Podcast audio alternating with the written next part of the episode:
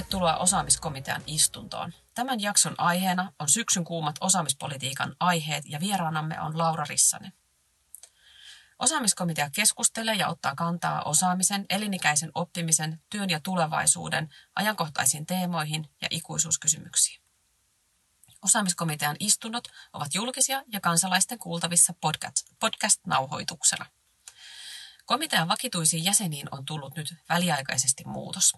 Tällä kaudella osaamiskomitean vakituisia jäseniä ovat osaamis- ja koulutuksen asiantuntijat Suvi Eriksson. Hyvää iltapäivää. Ja minä allekirjoittanut eli Sanja Mursu. Toimin tämän istunnon puheenjohtajana.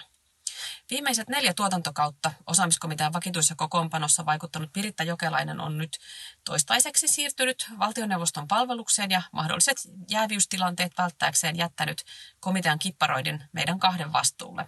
Tiedä sitten kuinka viisas ratkaisu oli jättää tämä meille, mutta näin komitean puolesta haluamme toivottaa virallisesti onnea uusiin haasteisiin, tsemppistä ja jne, jne. Keskustelevan ja erilaisia näkökulmia huomioivan komiteatyöskentelyn ihanteiden mukaisesti komitea kutsuu kuultavaksi myös vierailevia asiantuntijoita. Tällä kertaa tämä meidän kauden ensimmäisessä jaksossa kuultavana on koulutus- ja osaamispolitiikan oikea moniottelija, elinkeinopolitiikasta vastaava johtaja Laura Rissanen sivistystyönantajilta. Tervetuloa Laura. Esittäytyisitkö kuuntelemaan? No hei, terve, terve kaikille ja ihan mahtavaa ensinnäkin saada olla täällä podcast-hommissa. Mä oon tosiaan Laura Rissanen ja on äh, nyt reilu kaksi ja puoli vuotta ollut sivistystyönantajissa, joka on siis Elinkeinoelämän keskusliiton yksi jäsenliitto. Teille, jotka ette tunne, niin siellä vastaan elinkeinopoliittisesta edunvalvonnasta, mikä kuulostaa ihan kavalalta sanalta, mutta käytännössähän se on siis koulutus, tutkimustiede ja vähän kulttuuripolitiikkaakin, että meillä on niin siltä kentältä jäseniä, muun muassa kaikki Suomen yliopistot ja kaikki paitsi kaksi ammattikorkeakoulua on meidän jäseniä, ja sittenhän meillä on 340 jäseneemme, niin mahtuu ihan semmoisista pienistä koulutusalan toimijoista isoihin, ja meillä on kaikki koulutusasteet edustettuina, eli saan, saan tehdä tällaisen ää, koulutuksen kokonaisuuden kanssa paljon hommia. Ja mulla on pitkä tausta koulutuspolitiikasta, koska vaikuttamiseni alkoi aikoinaan Helsingin yliopiston ylioppilaskunnan kopo-jaostosta. Ja, ja tota, sieltä sitten päädyin 80 vuodeksi politiikan taustahommiin. Olin muun muassa opetusministereiden Sarkomaa ja Virkkunen erityisavustajana. Ja, ja tota, sitten olen harrastanut vähän kuntapolitiikkaakin, että kaikenlaista, kaikenlaista tällä saralla on tehnyt, mutta nyt siis tosiaan ää, sivistystyönantajien puitteissa sivistystä kansalle. Mahtavaa, että olet Laura meillä vieraana. Ja mun on kyllä he pakko tähän komitea-asiaan tänään, tänään, tota, tänään kyllä mainita, koska päivän Helsingin Sanomissa me äänestetään tätä siis äh, torstaina 23.9. niin maamme paras koulutuspolitiikan toimittaja, hän viittaa tietysti komiteoihin ja tota, mm. hän täällä puhuu oppivelvollisuusien venyttämisestä ja, ja tota, äh, toteaa, että, että, että Pilvi Torsti olisi nähnyt tämän talouspolitiikan arviointineuvoston 2018 raportin komiteatyönä, että, että onko nyt sitten taloustieteilijät nykyajan koulutuspolitiikan komitean tekijöitä, en tiedä, mutta, mutta että komitea oli tänään kuitenkin valtakunnan päälehdessä mainittuna. Niin, tänäänkin. Ja siihenhän me tähdätään, että heti kun tämä julkaistaan tämä meidän jakso, niin, niin siinä vaiheessa myös, eikö vain? Joo, hei, tiedätkö, te, teidän, pitäisi kyllä, teidän pitäisi kyllä saada Marjukka teille vieraaksi. katsotaan, katsotaan. Jokunen viikko sitten, Laura, haastoit Twitter-kansaa siitä, että mitkä ovat tällä hetkellä sellaiset koulutuksen ja osaamisen teemat ja keskustelut, joista pitäisi tänä syksynä kiinnostua. Ja tämä on tosi tosi kutkuttava aihe ja päätimme siksi poimia tämän kauden ensimmäisen jakson teemaksi ja, ja tota, mainioita, että saatiin sut siihen tähän keskusteluun mukaan. Meillähän on tämmöinen reilu perinne osaamiskomiteassa, että, että laitetaan vieras ensimmäisenä heikoille jäille, joten Laura, olepas hyvä. Mitkä sinun mielestä on se teema, josta meidän pitäisi juuri nyt osaamiskeskusteluissa puhua?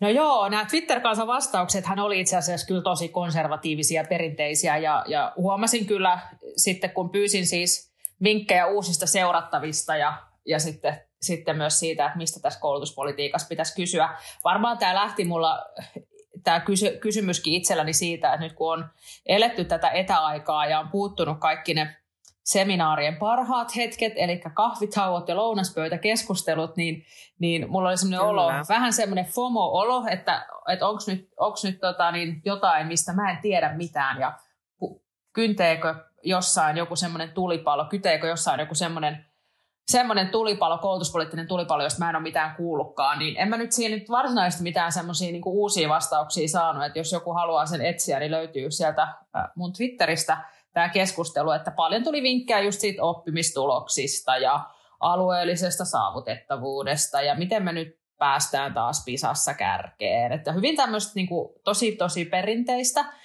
Se, mikä minusta oli ehkä niin kuin mielenkiintoisen, oli tämä Sanja pointta sitten Kuntaliiton koulutuspalveluna projektin. Ja se on minusta niin kuin järjestelmätasolla kiinnostavaa sen, sen miettiminen, että mitä kaikkea kunnan sit jatkossa, kun tämä sote lähtee sinne HV-alueille, niin, niin tota, et mitä kaikkea kunnan sit pitää tehdä itse asiassa itse ja mitä sitten voisi hankkia kumppaneilta. Ja, ja tämä tietysti sitten taas mun omaa työtä työtä liippaa, että, että jos mietitään, että meillä kuitenkin perinteisesti esimerkiksi perus, perusopetushan on hyvin vahvasti kunnan järjestämää, vai että meillä esimerkiksi Sivistassa meillä on muutamia, jonkun verran on näitä yksityisiä perusopetuksen järjestäjiä, mutta ne on aika pieniä toimijoita, mutta tavallaan niin kuin sit, senkin sit pohtimista, että mitä kaikkea kunta tosiaan jatkossa tekee itse ja, ja mitä sitten ehkä voi kumppaneiden kanssa hankkia ja, ja se varmaan sitten nousee sitten ehkä sitten ylemmillä asteilla, kun kuin sitten perusopetuksessa. Mutta että, mutta että jos mä niinku itse mietin, että mistä mun mielestä nyt pitäisi puhua, niin mä ehkä haluaisin puhua siitä, että mihin suomalaiset yliopistot on, on menossa. Et meillä niin se yliopistokeskustelu pyörii todella paljon edelleen tämän uuden, lainausmerkeissä, uuden yliopistolain ympärillä, vaikka tämä uusi yliopistolakihan on ollut voimassa 2010 saakka. Ää, muistan hyvin sen, sen synnyn, koska to, olin silloin just itse opetusministerin erityisavustajana ja, ja tota, jotenkin ajattelen, että, että siitä on niin kuin 11 vuotta aikaa. Että pitäisikö meidän mm. päästä eteenpäin mm. tässä yliopistokeskustelussa. Ja, ja tota, tietysti sitten sitten ajatellaan, että se uusi yliopistolakihan toi nyt esimerkiksi nämä indeksit ekaa kertaa lakiin, että että niitä pitäisi noudattaa ja rahoituksen nousta aina indeksien mukaan, niin tämä hallitu, tällä hallituskaudellahan nyt on ekaa kertaa ne sitten ollut vuosittain täydet, täydet indeksikorotukset tehty, mutta että, että jotenkin välillä sitten huomaa semmoisiakin keskusteluja, että että että nyt ver, että että meidän suomalaisiin yliopistoihin verrataan kauheasti tämmöisiin maailman huippuyliopistoihin, että siellä se Bengt Holmström saa MITissä opettaa 15-20 hengen opetusryhmiä ja, ja meillä on niin kuin isoja massaluentoja, että minkä takia me, me niin kuin järjestelmät on näin. Ja, ja tässä ehkä on niin kuin hyvä sit aina palata tietysti, ainahan me palataan sit siihen, että miten, miten on rahoitettu ja kuka sen rahoituksen varmistaa. Ja kun meillä on valittu mielestäni kyllä aivan oikein se tie, että, että meillä on julkisrahoitteisia meidän korkeakoulutuskin, pääosin verovaroilla rahoitettua. Toki tämä ulkopuolisen rahoituksen määrä kasvaa, kasvaa koko ajan, mutta, mutta et jotenkin sitten niin päästä vähän eteenpäin siitä, että onko se, äh, kuka, kuka sitten ohjaa meidän yliopistoja. Nythän on puhuttu, tänä syksynä puhuttu paljon tästä tieteestä, mikä sekin on tietysti virkistävää, mm. vaikka totta kai niin kuin tylsä on se, että tieteestä keskustelu lähti siinä vaiheessa liikkeelle, kun uhattiin leikata tiederahoitusta, että ehkä olisi niin kuin hienoa päästä puhumaan tiedepolitiikkaa semmoisessakin tilanteessa, missä resurssit on turvattu pitkäjänteisesti. Että et kyllä se tällaista koulutuspolitiikan koulutuspolitiikasta ja tutkimuspolitiikasta niin kuin elävää ja hengittävää, niin vähän ärsyttää, että joka hemmetin niin kuin kehys- tai budjettiriihen alla pitää olla vahtimassa, että hei, onko sinne joku leikkaus tulossa ja, ja, ja, ja miksi sinne on joku leikkaus tulossa. Mutta että, että tästä mä haluaisin puhua, että mihin meidän yliopistot on menossa, mihin ne teidän mielestä on menossa, onko ne vai onko ne menossa minnekään? Tosi hyvä kysymys ja yksi lempikysymyksiä, niin munkin oma tausta on siellä samoissa kopo-karkeloissa ja nyt tosin sit siirryin vuosi sitten tänne enemmän vähän niin kuin ura palveluja tänne yksilötasolle, mutta tota, tietysti tervehdin ilolla tätä teemaa ja mä jotenkin itse mm, vuosikausia puhunut siitä sellaisesta mm, yhteistyön lisäämisestä ja siitä, miten me saataisiin tuosta meidän systeemistä jotenkin siitä, siitä ehkä niin kuin lähtien siitä, että ajattelee vahvuutena myös sen, että me ollaan tietyllä tavalla sen raha, potin kanssa niin kuin saman rahapotin äärellä. Ja eikö se antaisi meille sen mahdollisuuden, että meidän kannattaisikin vaikka sen yksilö, yhden yksittäisen opiskelijan näkökulmasta, niin hänen kannattaisikin jotenkin saada sitä palettia vähän jotenkin laajemmin käyttöön kuin se oma, oma yliopisto. Ja, ja tota, tästähän me ollaan puhuttu tästä tämmöisestä alustamaisesta toiminnasta ja että yliopistot voisi yhdessä järjestää ja toisaalta vaikka ei järjestäisikään yhdessä, niin se yksilö voisi siellä seikkailla siellä systeemissä vähän, vähän avoimemmin. Että että jos mä nyt toivoisin jotain suuntaa, niin tämä olisi se suunta, mihin mä toivoisin, että me ollaan menossa. Ja jos mä nyt ajattelen rohkai, rohkaistun vielä muistuttamaan, että se on myöskin tuolla hallitusohjelmassa, tietääkseni, jos ei sitä ole sieltä kukaan vielä käynyt deletoimassa, niin, niin tämmöinen alustamaisen korkeakoulujärjestelmänkin ihan kokonaisuudessaan rakentaminen on, on sinnekin nostettu. Niin nyt se kysymys on varmaan sitten se, että miten se pötkäytetään niin kuin realismiksi ja miten me esimerkiksi huolehditaan, että meidän joku se järjestelmätaso-ohjaus, se joko rahoitus tai joku muu, että se ei estä sitä. Mä en tiedä, mitä mieltä te olette, että mun mielestä se nyt olisi niin kuin ainoa järkevä suunta, mihin meidän kannattaisi mennä. Joo, kyllähän sitten tietysti nyt korkeakouluthan on rakentamassa tätä omaa digivisiotaan, joka niin kuin varmasti Jep tänne, tähän suuntaan vie, ja se on musta tosi hyvä. Että et kyllä jotenkin se, sit se, että toinen keskustelu, missä yliopistot sit helposti nousee esiin, on, on sit se, että ollaanko jonnekin myöntämässä jotain tutkinnonanto-oikeutta, tai että mm. et mitä, mikä se on. Ja yliopistokoulutushan nyt ei missään nimessä tietenkään ole lähipalvelu, eikä sitä onneksi kukaan ajattelekaan lähipalvelua, mutta kyllä sitten samaan aikaan se on musta ihan niin kuin, todella ymmärrettäväkin sieltä, äh, sieltä sen, jos on siis tämä puhe musta maakuntayliopistoista on niin kuin aivan hölmöä, ja semmoista ei saisi käyttää. Mutta mm. jos ajatellaan, että meidän yliopistot, jos ajatellaan vaikka meidän yliopistokaupunkia, niin kyllähän niissä näkyy se elävä, elävä elämä. Ja mä oon itse aina paljon puhunut siitäkin, kun jos mietitään vaikka Helsingissä, kun täällä kuntapolitiikkaa harrastaa ja puhutaan siitä keskustan elävöittämisestä, niin miettikää, millainen olisi Helsingin keskusta ilman tuota Helsingin yliopiston kampusta. Että et olisihan mm. se niinku ihan kyllä. todella paljon vielä surkeammassa kunnossa. Että et, et kyllä elämää opiskelijat tuo kaikkiin kaupunkeihin, missä on paljon korkeakouluopiskelijoita ja, ja se on varmaan ihan kansainvälinenkin ilmiö. Mutta mut jotenkin sitten se, että että rahoitusmalliakin ilmeisesti ollaan uudistamassa ja sitä pitäisi ehkä viedä enemmän vielä siihen suuntaan, että miten se kannustaisi esimerkiksi just tähän yhteistyöhön, eikä siihen, että meidän yliopistot kilpailee niin paljon keskenään. Että kun ne mm. luontevat kilpailukumppanit kuitenkin on tuon rajojen ulkopuolella ja, ja, Kyllä. ja sitten tämän koronan myötä vielä, että et sekin on tässä kyllä nostettava esiin, että mä tiedän, että monissa yliopistoissa nyt suoritettiin itse asiassa paljon enemmän opintopisteitä kuin aikaisemmin, koska pystyttiin tekemään etänä ja läsnäolopakollisuus poistui. Ja tämä varmaan on sellainen asia, joka haastaa yliopistokoulutuksen itse tai korkeakoulukoulutuksen laajemminkin ihan maailmanlaajuisesti. Et, et, että se on et tähänkin saakka kyvykkäiden ja, ja halukkaiden meidän nuorten on ollut tosi helppo lähteä maailmalle hakemaan sitä koulutusta, mitä, mitä he haluavat. Ja, ja eikä itse asiassa välttämättä edes, edes tämä maksuton koulutus ole enää se valtti, että kyllä nuoret on valmiit sitten panostamaan myös näköjään, näköjään niin kuin lukukausimaksujenkin muodossa siihen mm. omaan koulutukseensa. Että et tavallaan se, että et millä tavalla tämä sitten lopulta muuttaa tämä tämmöinen niin kuin sen läsnäolo-opetuksen merkityksen vähentyminen. Tietenkään kaikilla aloillahan se ei vähene. Just olin äsken taideyliopiston kanssa palaverissa, jotka on tietysti aivan eri, eri asemassa. Mutta et kun pitäisi katsoa sitä vuoteen 2030, joka siis on toki jo yhdeksän vuoden päästä, eli lähempänä kuin, lähempänä kuin se on se uuden yliopistolain voimaantulo tuonne toiseen suuntaan. Mm, apua. Niin, aivan, apua.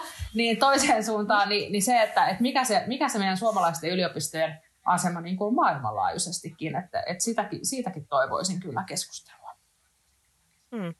Tämä on aivan äärimmäisen tärkeä näkökulma ja, ja tota, mä mietin tuossa niin tuohon Suvillekin kommenttina siitä, tai Suvin kommenttiin liittyen, että mitä sille tapahtui niin kuin tavallaan sille sellaiselle, ehkä mikä lähti siinä niin kuin Fitekin tämän tekniikan niin kuin yhteisen yhteistyöalustan kautta liikkeelle, tekniikan alan yliopistokoulutuksen yhteisen alustan kautta liikkeelle, niin, niin mitä, mihin niin kuin se ajatus on jäänyt? Että et sehän olisi mun mielestä tavallaan juurikin se tekijä, joka vastaisi tuohon tuohon haasteeseen, mihin sä viittasit, ja joka vastaa myös siihen haasteeseen, mistä sä puhuit tuossa noissa suoritetuissa opinnoissa. Korjaa Laura, jos mä oon väärässä, mutta eikö se ollut myös niin, että, että tämän koronan aikana ja niin kuin niiden pahimpien koronasulkujen aikana, mitä meillä oli, niin yhä useampi suoritti myös avoimen yliopiston kautta. Joo, on totta. Suoritti. Eli, eli tavallaan myös tämmöinen niin kuin työ, niin kuin työuran aikainen oppiminen otti semmoisen ihan toisenlaisen harppauksen, koska se oli myös mahdollista, kun se ei ollut sidottuna sinne niin kuin luokkahuoneeseen ja, ja sinne niin kuin face to face opetukseen. Että kyllä mun mielestä niin kuin lähiopetusta on myös verkon yli tapahtuvaa, mutta se ei ole niin kuin, tavallaan samassa tilassa tapahtuvaa. Ja, ja tämä avasi mun mielestä ihan uusia mahdollisuuksia meille. Hmm. Joo, mä mietin tuossa, siis mua itseäni kutkuttaa sellainen ajatus, jossa siis, että tämä mitä on opittu nyt, mitä nyt hyvin kuvasittekin tätä koronan, mitä tästä on niin kuin jäänyt käteen ja toivottavasti jääkin käteen, niin se, että miten me voitaisiin yhdistää sitä sellaista, sitä jotakin digitaalista jonkun tuottamaa opetusta, oppimista tukevaa sisältöä, esimerkiksi luentosarja, ja sitten taas jotain niin kuin lähellä tapahtuvaa. Eli jotenkin musta tuntuu, että se keskustelu aina tästä digi, etä, lähi, niin tämä menee jotenkin sille, että se on aina sataprosenttisesti toista tai toista. Että jotain yhdistelmää esimerkiksi ei ole hirveän paljon mun mielestä noussut keskustelussa. Eli esimerkiksi ihan semmoinen malli, että luentosarjan tuottaa vaikka joku joku yliopisto Suomen sisällä tai ulkopuolella, ja sitten siellä paikallisesti lähi, lähitoiminta onkin jotakin tämmöisiä opintopiirejä, ää, tuutorointia, mentorointia, mitä kaikkea siihen voi. Niin tämä mun mielestä avaa myöskin siihen resurssien käyttöön niin kuin vähän toisenlaisen kulma, kuin, että sitä koko sisältöä ei tarvitse tuottaa samassa paikassa, mutta silti voidaan ottaa sekä digi- että lähitoimintaa. Hmm. Juuri näin, ja mikä, mikä tavallaan sisältää sellaisen elementin, joka syventää sitä oppimista, mm, on nimenomaan se, se vuorovaikutus toisten kanssa, mitä ei välttämättä myöskään siellä luentosalissa yhden puhuessa niin ei tapahdu samalla tavalla, vaan se keskustelu, keskustelu tapahtuu sitten muualla ja miten sitä pystytään fasilitoimaan. Kyllä. Tämä, on, tämä on ehkä niin kuin semmoinen elämä- ja kuoleman kysymys meidän yliopistoille, mä luulen. Ja, ja tota, toivottavasti se katse on sinne yhdeksän vuoden mm. päähän. Ja sitten samalla totta kai siis ihan selvähän on se, että niinku resurssien on oltava kunnossa. Ja, mm. ja, se, ja, ja siinä mielessä tietysti varmaan kaikki seuraamme mielenkiinnolla, mitä siellä parlamentaarisessa TKI-työryhmässäkin tapahtuu. Suvi, mitkä on sun mielestä ne teemat tai sellainen teema, josta sä haluaisit, että koko meidän niin kuin osaamispolitiikan ja osaamisten kysymysten parissa niin kuin jollakin lailla oleva porukka niin tänä syksynä puhuisi? No siis mä ensinnäkin täytyy sanoa, että Lauran teema oli tosi hyvä, niin tähän on niin kuin vaikea, vaikea jatkaa, korkean kynnys. Mutta mä mietin äm, sellaista teemaa, josta on siis jo, komiteakin on jo puhunut ja varmasti puhuu jatkossakin, mutta puhutaan nytkin. Eli tämä, mun mielestä tämä on kuuma teema, tämä osaamis- ja osaajapula.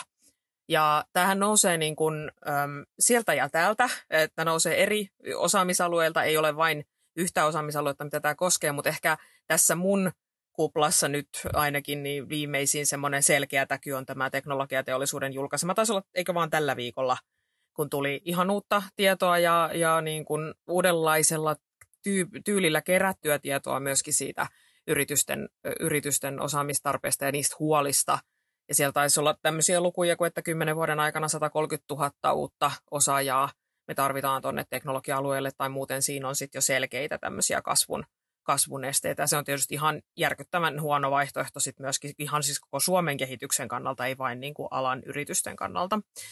Ja tätä osaamisen osaajapulahan voi käsitellä tosi monesta eri näkökulmasta myöskin, ja me ollaan jo puhuttukin siitä niin kuin maahanmuuton näkökulmasta työkoulutus, osaamisperäisen maahanmuuton ja, ja sitten tota, Sanja, sä tosi usein puhut tästä osaamispula, osaajapula kommentista. Haluatko sen vaikka tähän sen näkökulman tuoda tähän väliin ensin? Niin, no, no joo, se on siis sellainen, mitä, mitä käsiteltiin toki jo silloin niin kuin komitean, olisiko ollut ensimmäisellä kaudella ja puhuttiin siitä, että, että kun jos me tarkastellaan sitä niin kuin pelkästään osaajapulan kautta, niin osaajapulaanhan niin kuin ratkaisuyksiköt on ihan erilaisia kuin, kuin osaamispulaan. Eli ratkaisuyksiköt, osaajapulaan on yksi kokonainen osaaja. Mm.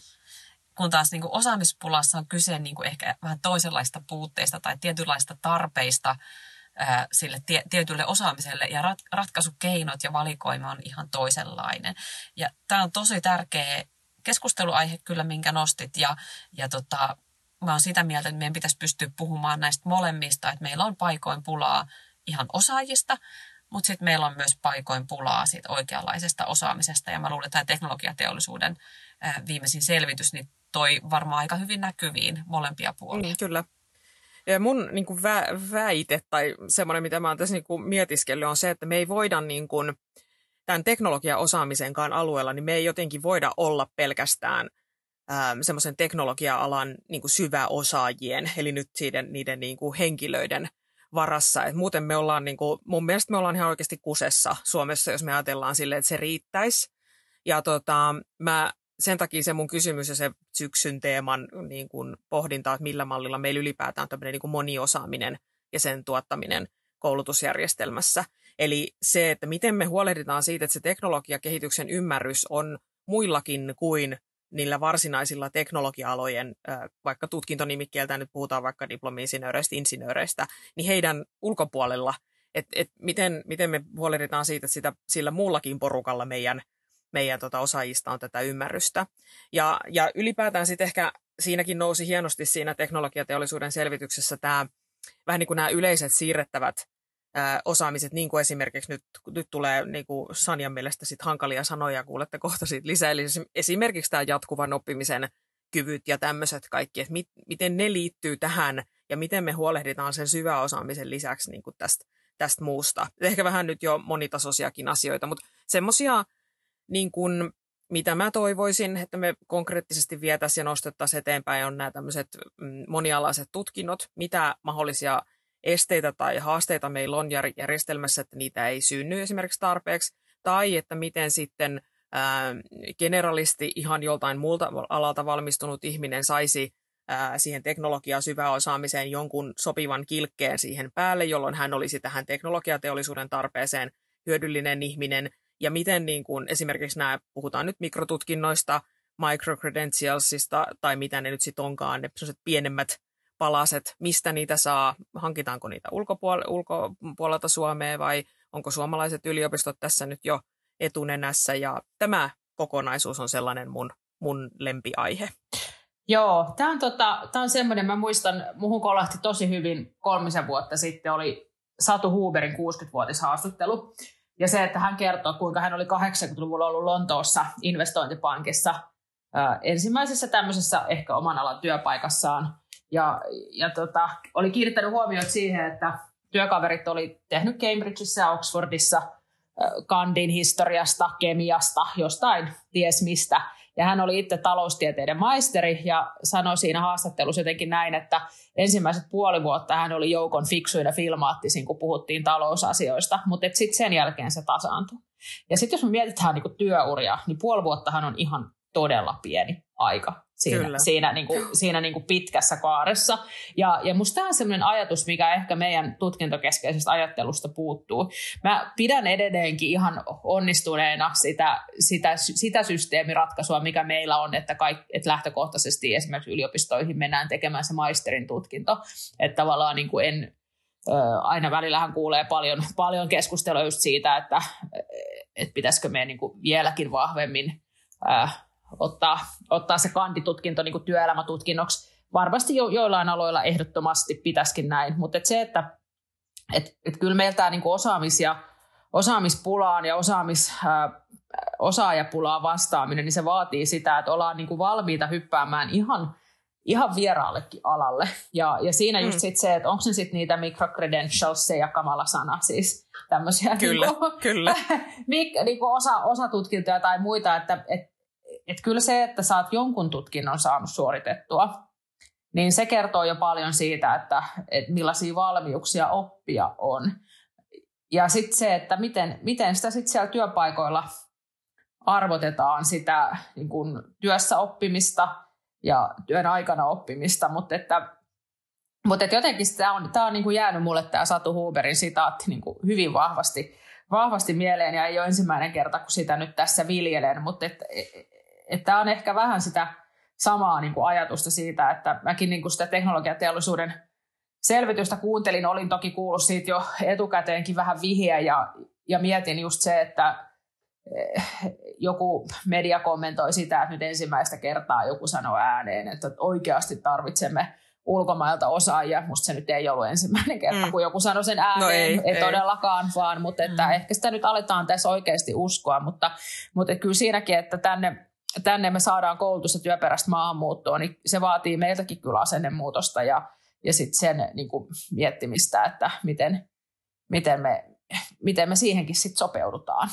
Mutta, ja, ja siihen tarvii, mm, sano vaan loppuun, sori. Et pakkohan siihenkin on sopeutua, mutta sit sekin tarvitsee sitten just niitä mikro, mikro toi, mikä, toi, mikä tälle microcredentialsille nyt on sitten se oikea sana? Joku puhuu mikrotutkinnoista, niin. mutta sekin, on, sekin on aiheuttaa sitten joillekin ihottumaa. Niin, kun ei, niin, niin, mutta että sitä osaamista, Kyllä. osaamisen paikkaamista. Kyllä.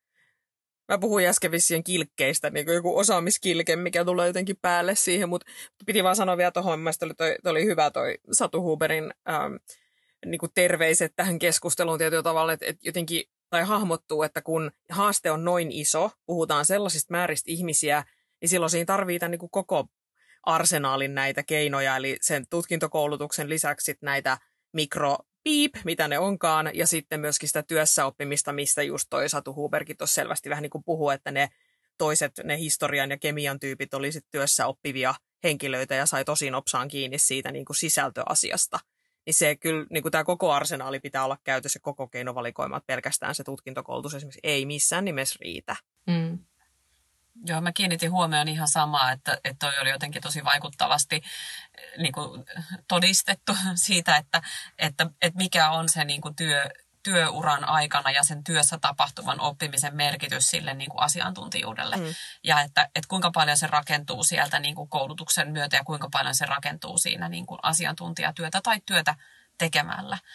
Toinen asia, mitä mä ajattelen tässä vielä tässä niin kuin ehkä osaamis- ja, ja osaajakeskustelun puolella pitää kuitenkin, on niin kuin väistämätöntä käydä, jos me mietitään sitä ennen kaikkea sitä, niitä osaajia ja sitten tämä, tämä meidän niin kuin työllisyysastekeskustelu. Me ei voida niin kuin mitenkään työtyä siihen, että, että työllisyysaste nousee ja, ja, ja minkälaisia toimenpiteitä nyt tässä hallituskaudella ollaan tehty tai toisten mielestä ollaan oltu tekemättä vaan, vaan tota, meidän on pakko niin kuin vielä sitten kuitenkin konkreettisesti tarttua tiettyihin haasteisiin. Yksi, joka mun mielestä tosi konkreettisesti nousi sieltä teknologiateollisuuden selvityksestä, oli se, että siellä näkyy se niin kuin tavallaan tämä meidän yhteiskunnan osaamistason nousun tarve ja tarve siihen, että, että että niillä osaajilla on vähintään se ammatillinen perustutkinto.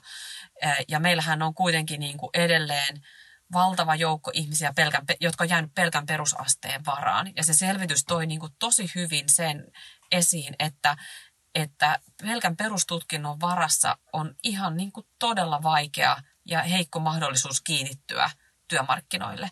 Ja meidän on pakko löytää kyllä ne niin kuin tuolta ehkä työllisyys- ja työvoimapolitiikan puolelta ne sellaiset keinot, joilla on niin kuin nyt ne tällä hetkellä perusasteen varassa ö, olevat, niin heidän niin kuin osaamista pystytään nostamaan sellaiseksi, joille on kysyntää työmarkkinoilla ja, ja minkä kautta niihin työmarkkinoihin pääsee kiinnittymään. Viimeisenä pääsen siis minä itse esittämään väittämän tai teesin tai aiheen, josta haluan keskustella. Ja, ja mä käännänkin tämän asian niin, että mä haluaisin todeta, että tänä syksynä meidän pitää viimein lopettaa tai kieltää puhuminen jatkuvasta oppimisesta. Tämä on paha. On mulla, perust- Oho. Niin, on mulla perustelutkin. Oho, aika kova väite. mm. Joo. No mun perustelut on siis se, että, että jatkuva oppiminenhan on, sehän on ihan kiva semmoinen yläotsikko, mutta oikeastihan se ei oikeastaan tarkoita yhtään mitään. Tai se tarkoittaa niin paljon kaikkea, että sit se ei tarkoita yhtään mitään. Ja, ja tota, yksi puhuu työssäoppimisesta ja innovaatiokyvykkyydestä ja, ja sitten se, toinen puhuu koulutuksesta ja, ja toinen vapaasta sivistystyöstä ja toinen jostain. Ja, ja kun minä puhun jatkuva oppimisen termillä, niin mä en voi tietää vaikka Suville, niin Suvi ei ehkä välttämättä niin ajattele just samalla tavalla siitä, mistä siinä on kysymys kuin mitä minä. Ja silloin me ei päästä niin kuin tavallaan tässä tarpeessa niin kuin, ää, muuttaa ja vastata niihin niin kuin, niin kuin laajoihin semmoisiin disruptio- ja osaamishaasteisiin, niin me ei päästä siinä yhtään mihinkään. Et jos ajattelee sitä jatkuvaa oppimista, että kun siinähän on ikään kuin se kaksi tulokulmaa. Joko se, että, että me niin kuin tiedetään – mitä pitää oppia. Ja silloinhan kyse on niin kuin oikeasti sit semmoista osaamisen johtamisesta ja osaamisen kehittämisestä. Ja silloin tullaan niin kuin näihin tällaiseen valikoimaan kuin koulutus ja valmennus ja ohjaus ja ä, uudet työtehtävät ja, ja tämän tyyppiset.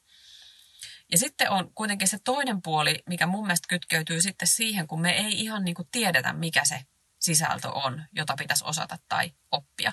Ja silloin tullaan enemmän sinne niin kuin, innovaatiokyvykkyyteen ja, ja semmoisen oppimisen johtamiseen ja semmoiseen tapaan johtaa, että oppimista tapahtuu.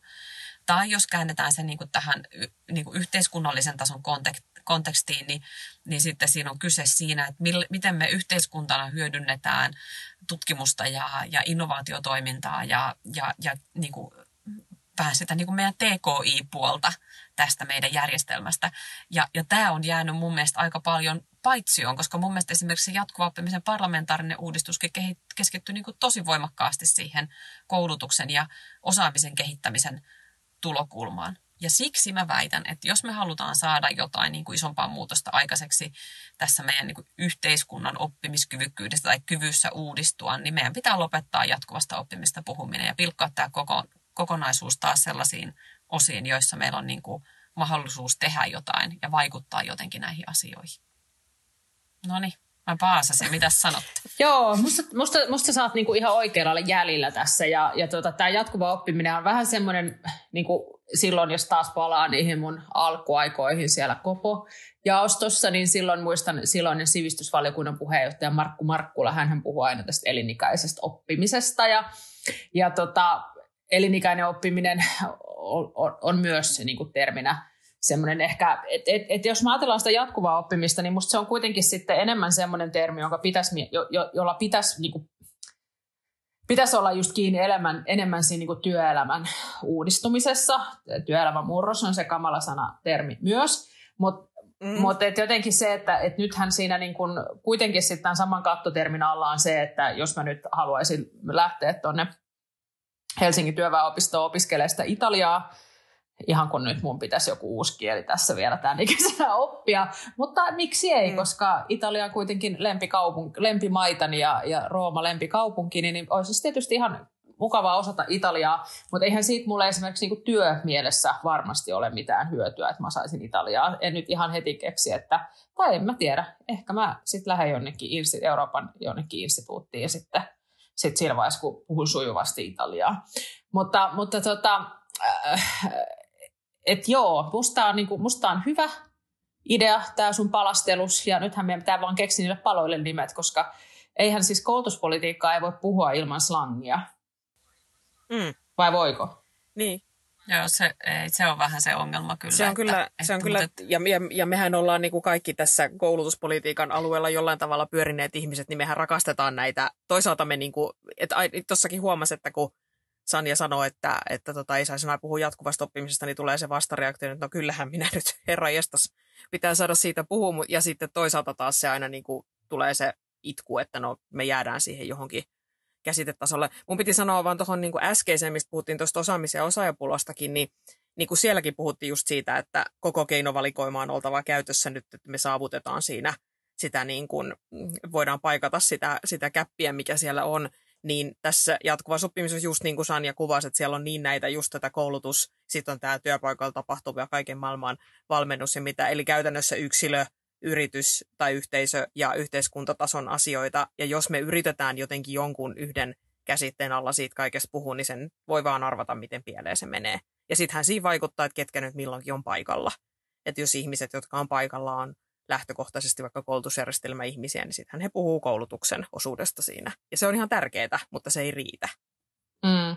Joo, se on ihan totta. Ja koska se ei riitä, niin tavallaan meidän pitäisi pystyä niin kuin, tavallaan vielä kerra, kertaalleen niin kuin, pilkkomaan se paletti ja, mm. ja niin kuin löytämään ne ratkaisut, joilla me edistetään niin kuin jokaista niitä osa-aluetta.